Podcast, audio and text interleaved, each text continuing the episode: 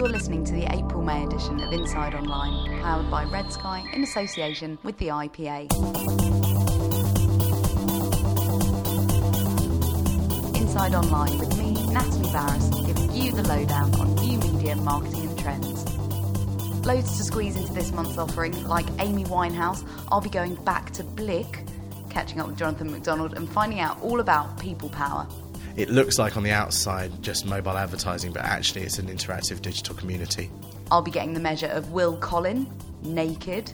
No one yet really seems to have brought together the different aspects of measurement into a single entity. But to kick us off, have a listen to Glue London's finest. Yeah, my name's Mark Cridge. I'm Chief Executive of Glue London. I'm Sebastian Royce and I'm Creative Director of Glue London. Giving us an insight into how to be a perfect client interactivity is really at the heart of what we do, and interactivity is really absolutely affecting everything um, that everyone has to do these days. It's understanding how to kind of you know, reach out to consumers who are you're completely control of their media consumption to a much greater extent. How can marketeers, how can brands help the agencies to kind of deliver them better, more engaging creative material? You've got to be brave, first of all. I think all great advertising has always clearly had a great client behind it.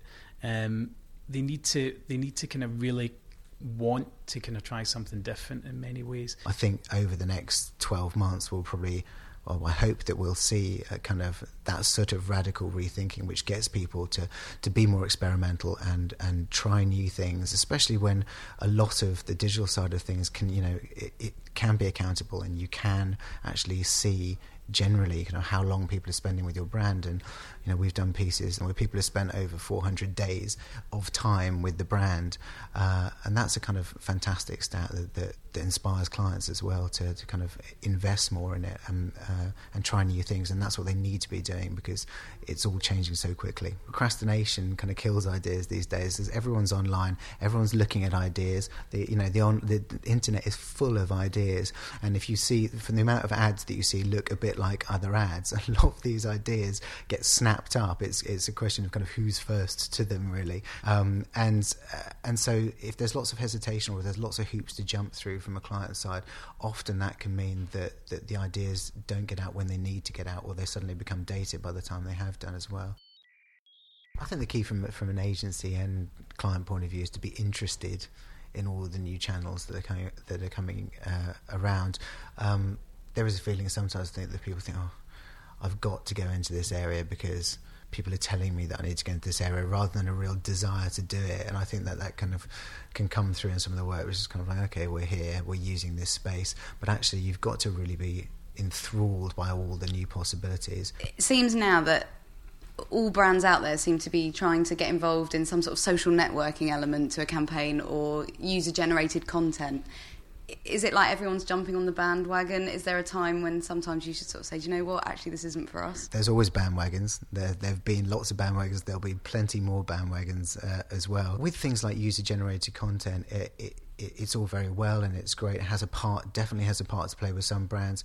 But in order for people to, to generate stuff for you, they need to be warmed up to the brand. They need to. You need to give them something first. It's no use piling in there and saying, "Create this stuff for us," because if people don't really like you in the first place, then that's bound to backfire. Mm. So actually, what we always kind of say is, look, entertain people first, give them something, get them excited about something. Then you can ask them to do stuff, and then they're more they're more predisposed to do it. Any brand has really got to be absolutely true to itself. I mean, that kind of honesty that, that, that Seb was alluding to there about what's important about a brand, what's interesting, what they you know, they've really got to understand themselves, and then they've got to be consistent in that, and, and kind of you because as soon as you get into any kind of social network, any kind of anything of that ilk, um, you you really are acting as a peer to a much greater extent. I mean, if you're untrue, if you try and cover up things, um, you get found out incredibly quickly. You're within a second, so it is don't even bother trying to be something you're not. Thanks to Mark and Seb from Glue London. In just a few minutes, we'll be hearing from Naked Communications' Will Collin, telling us about his offering to the IPA's latest publication, Advertising Works 16. Blyk is a mobile network for young people that connects them with the brands that they like and gives them free texts and minutes in return. With over 100 brands already utilising the Blyk platform, The reaction by its subscribers is interesting, as Jonathan MacDonald explains. People um, on Blyk don't think that Blyk is an advertising channel, which is odd because it is. But to quote the, the member in Inquisition that we've done for 18 months, we trialled it forever before we launched, but also since launch, they see it as relevant communication. That's their words. The next popular thing that people say is cool stuff from brands. Um, and so we don't um, we have found that the word advertising now, which you can rarely see in any of our literature, uh, is either non-existent or has been redefined by the members, not by us. We we have never said one thing or another. It's just a, a network that you know will pay for your calls and texts because mm. we're charging the brands that want to communicate with you.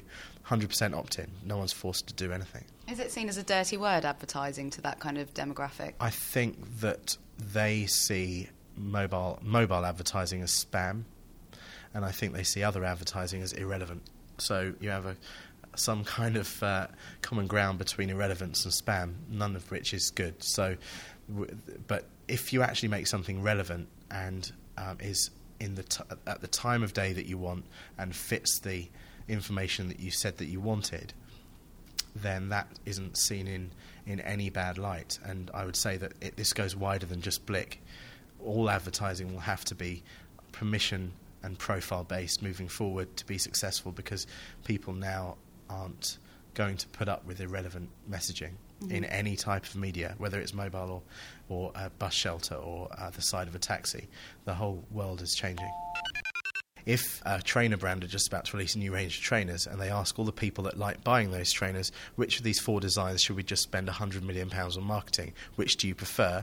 And out of 70,000 people on the network, 50,000 of them say number one, then it's a fairly good thing for the brand to choose that design of trainers to go with, but also the people that were actually given a voice by that brand and by the platform, uh, they feel as if they've been involved. And in that aspect, communities will essentially dominate brands. What is the effect then of this ownership, this feeling part of the process? The effect is um, outrageous and it will change the way that all marketing is seen and brand communication is done. At the end of the day, we've been living in a world of, uh, for over 100 years of advertising where um, advertisers sit in rooms such as this and they say, This is what we're going to sell. Let's hope that people like it and, and it's bizarre. In hundred years from now, people will f- people will laugh about that. But at the end of the day, if you're if you're trying to sell something to someone and you already know what they want, then they're likely to buy it. It's moving the power of what is communicated away from people like me to people on the street. Thanks there to Jonathan, and I have to say, Blyk, I think, is most definitely the new black.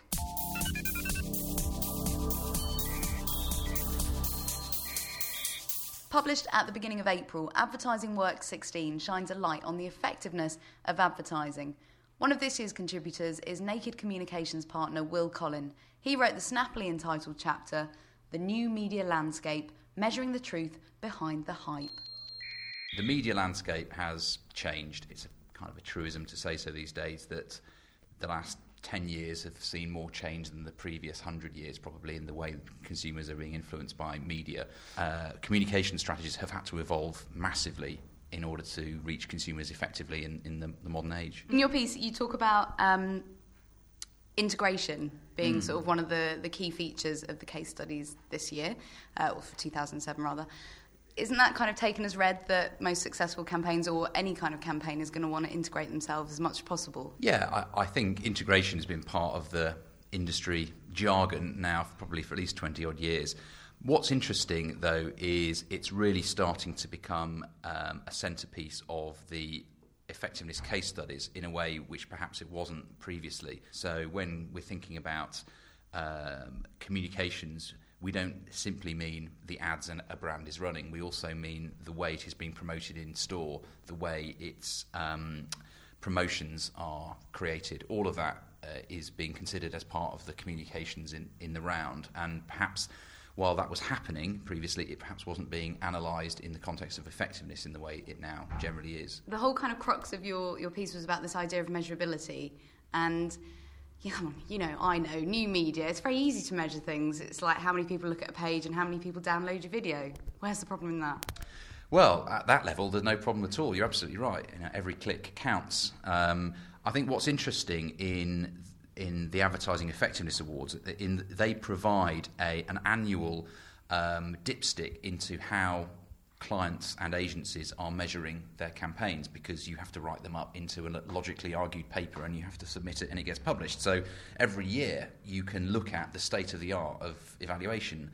And while it's yeah, absolutely true, some of the papers that used uh, interactive media channels do refer to page views or uh, unique users or, or whatever metrics they might have. But no one yet really seems to have brought together the different aspects of measurement from the offline world and the online world into something that brings them uh, into a single entity, into a single metric, or even looks at them through the same um, uh, framework. So, yes, you can measure online media in an incredibly uh, rigorous way, but no one quite seems to have squared that off with the more classical means of measuring offline media, so that you look at all you know like for like on a similar basis. Mm-hmm. So that's the that's the missing element, I think. Not it's not an absence of measurability; it's an absence of consistency. Bringing it underneath one kind of umbrella. Yeah, which and I guess you need to do that ultimately if you're going to be making decisions about the uh, you know, to use economist speak, the discretionary allocation of limited resources, i.e., if you've only got X number of pounds to spend on your campaign, some of it's going to be spent on traditional channels, some on digital channels, let's say. How do you apportion that divide if you can't measure them on a like for like basis?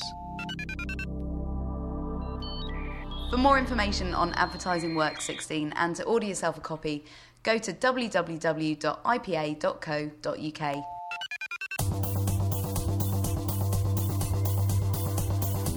And whilst you're online, drop me a line, inside-online at redskyvision.com and let me know what you'd like to know more about.